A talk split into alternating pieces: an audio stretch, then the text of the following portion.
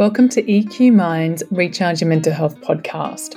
I'm Chelsea Pottinger, the host of this show, and today we have the amazing Jo Whitten from Quirky Cooking, and she also has the most incredible cookbooks. You may know one, which is called Life Changing Food, and I'm absolutely obsessed with this cookbook. Jo runs health seminars, retreats and cooking classes, both here in Australia and overseas, sharing how to transition to a healing, whole food diet without the overwhelm. Without further ado, let's get Jo Whitten onto our show, and this podcast wouldn't be made possible without our sponsor, Chili Technology. So I'm really pleased to have Jo Whitten with us today, and if you do suffer any kind of gut issues, this is a podcast you do not want to miss. So thank you so much, Jo, for coming on our show today. You're so welcome. Thank you for having me. And I know your story because I've been following you for years, but I'd love my audience to know, what was the catalyst for your life-changing journey to actually start going down more of these sort of gut-friendly recipes? Definitely my kids, especially Isaac, who started going through a lot of anxiety when he was 11, and it sort of fluctuated. I found that diet did help, like when I was really careful with his diet and pulled back on the foods that he reacted to, his anxiety levels went down, but it became a bit of a roller coaster and it got worse. And by the time he was 13, he was in full-blown phobias, OCD, all kind of really strange behaviour that we just didn't know what in the world was going on. But I'd heard so much about the connection between the gut and the brain, and so I started really researching that and talking to professionals about it, and came to the conclusion that we needed to work on gut health for him, thinking that it was just him that we needed to work on. And then I started to read up on all the symptoms of poor gut health and realised that every single one of us in the family had poor gut health. So that's what started us on this journey. And you notice a significant change in his behaviour, like the poor little thing being so young, experiencing, mental health like phobias and anxiety and things like that. Did you notice a change in his behaviour, and how long did it take for you to notice these behavioural changes of him eating kind of this new, cleaner way of living? It didn't take long at all. He did have to go onto some medication at first because he was so bad. He had gotten to the stage. It kind of, the worst part sort of happened almost overnight. He just started these really, really awful, like the obsessive compulsive behaviour and repeating actions and seeing things and fears and screaming and crying, couldn't dress himself, couldn't do school, couldn't do, anything. And I was, within a few days, I had to start spoon feeding him because it freaked him out so much to eat, because he was scared the fork would touch his teeth and he'd throw it and all sorts of weird stuff. So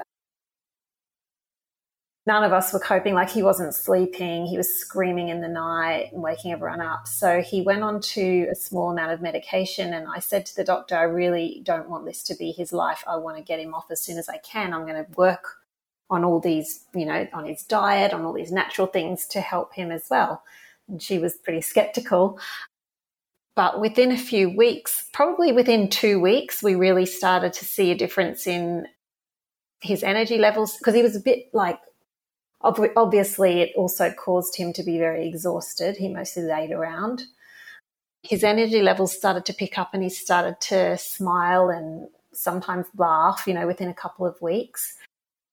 And then within probably a month or two, he was so much better. And by 2 or 3 months, he was really happy, doing his schoolwork, hanging out with friends, having sleepovers at friends' houses. He started a job at the supermarket at the checkout. It was like this kid that couldn't even go out in public. He was the most outgoing kid at the supermarket, and he got all these lovely comments from customers, and it was just really crazy. And I remember thinking, oh, but what if it's the medication? And as soon as we start to wean him off, he'll go backwards. And so I talked to the psychologist about it, and he was also having counselling, and she said, look, it's not the medication. Usually by about 3 months, the doctor's doubled the dose. He hasn't gone up. He's on like a half a tablet, and it's definitely not the medication.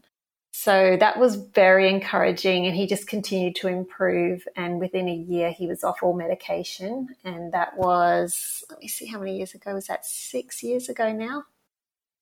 He's just about to turn 19. That is so wonderful. That brings happiness to my eyes. Oh, because good. As a parent, the last thing you ever want to experience is, you know, your child going through pain like that. And it's awful when you can't do anything, you don't know what to do, you feel so helpless. It's the scariest thing, is the uncertainty of it all and not knowing what it is. And then for you to be able to find this option B and then create this whole life passion, not just to help your son remarkably well, but to kind of help our nation and more so across the globe. Yeah. And do you feel, you know, I know you're big into gluten-free. Why are you such an advocate of, we eat gluten-free as well. Why are you such an advocate for the gluten-free? We always seemed to do better on gluten-free, and right from the time Isaac was young, the dairy-free, gluten-free style of eating was more what we suited, but we were sometimes slack, you know, we go up and down with it. And I always found that as we got more and more gluten and dairy and sugar into the diet, his anxiety would get worse. So we'd pull it back, and when he was really bad, I'd pull it back to grain-free and just really clean eating, and that's when he always seemed to improve. And so then when we decided to really do a deep dive and really, really work on gut health, I learned so much about how gluten affects the gut lining and how basically it causes your gut to be leaky whenever you eat gluten. And so larger proteins that shouldn't be able to get through can get through to your blood, through your bloodstream, and start to cause food reactions. And there's so many things about gluten that, like, now after years of healing, probably, you know, 5 or 6 years of really working on gut health, I can have some sourdough bread made from wheat and it doesn't seem to bother me, but I wouldn't do it too often because it does still cause your gut to be leaky for a short amount of time after you've eaten gluten, so it still can start to cause problems for people. So yeah, it's definitely something I'm careful with. And the other thing that I worry about is all the chemicals used in modern wheat and the way that it's been hybridized and changed, and it's not a traditional food anymore. If you can find an organic sort of low gluten, unhybridized kind of grain and make sourdough from that, I think that's much better option, and that's pretty much what I prefer to stick to as much as possible. And it's great because your body is your best telltale sign. Oh yeah, all the time. Like if you have a sandwich at lunchtime, then you have a dip at 2 or 3 in the afternoon, but then you ramp that up with some coffee and sugar. But you're not in check with your body. Yeah. Like it's so, your body is telling you signals all the time. And just due to that, you know, that gut brain access through that phrenic and vagus nerve, it is constantly signaling to the brain, hey, what are you feeding me right now? It's kind of either working for my body or it's not. Yeah, so true. It's so fascinating. I did find that once we healed, I could handle like good quality fermented dairy and things like that that are traditional foods, but I still really try to stick to what's traditional and has been around in the human diet for thousands of years and not modern versions. So yeah, it's not. I think that's a really good way to live. This podcast is proudly brought to you by Chili Technology. Even though winter is here, we still need a cool body core temperature to have great sleep efficiency and deep REM. An easy way to get our body core temp down is by using an Ooler from Chili Technology. You just slip it over your mattress, switch it on, set your temperature, and you're away. They even come in single, so you can set your own temperature, since partners often like to sleep at different temperatures. To get a great night's sleep and 15% off, head to eqminds.com/podcast and use the code EQMinds15 for the Ooler system. how about, you know, for meat and things like that? A lot of people don't know the difference between grass-fed versus grain-fed meat, and I'd love you to give us some insight into that as well. The grass-fed, for instance, grass-fed beef is much closer to what human beings have eaten traditionally for thousands of years, while game, the fat profile is closer to that. Basically, the fatty acids, the essential fatty acids that we need for digesting the vitamins and minerals in our foods, they're supposed to be at a ratio of about, for omega-6 to omega-3, which are fatty acids, they're supposed to be at a ratio of 1:1. That's what they were traditionally for thousands of years. But because of the way that we produce meat now, like, for instance, cattle in feedlots, they're highly stressed. They're not eating a varied diet of all different types of plants and grasses. They're having maybe oats and I'm not sure what else, and sometimes, you know, the soy and all sorts of things. And it's changed the fatty acid profile to something like, I think it's more like 7:1 instead of 1:1. But a pastured grass-fed beef cow is, sorry, it's not a cow. Anyway, you know what I mean. The grass-fed beef is more of 1.5:1, the ratio. And so it's much closer to what traditionally humans have thrived on and where we're meant to be with our omega-3s and 6s in that ratio. And it's just a healthier ratio to work towards. And it's also really interesting, the secondary compounds that are in grasses and pasture, which we don't hear about a lot, the phytochemicals and things that are naturally in plants.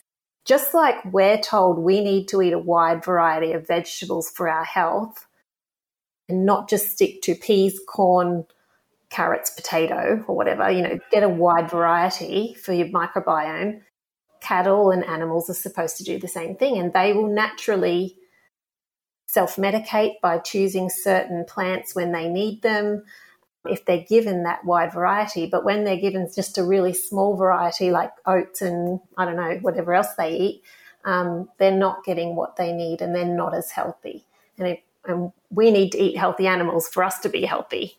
So absolutely. Yeah, what we eat, we become. That's right. That's right.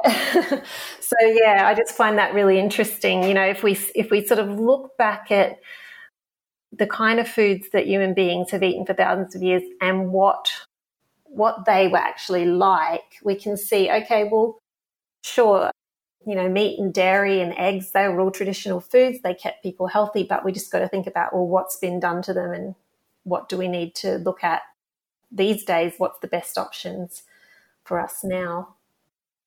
So brilliant. And you've got so many amazing varied recipes in your books. You've got the quirkycooking.com.au website. I love your book called Life Changing Food. In fact, I was on the pre-sale list before that even came out. My sister and I are like, yeah, that. Oh, thank you. And, we absolutely love it. And we both have thermomixes, which I don't usually like to tell people. Because I know, because you feel like you're part of a cult. Yeah. Tell me a thermomix. Absolutely not. I love it because it makes my life a lot easier. Yes, it's a tool in the kitchen just like other tools, but it's a pretty cool one. So what I would love to know, just from a personal sort of lens, what's the most downloaded recipe? Because I've got so many of your favourite. I can tell you that one so easily. Butter chicken.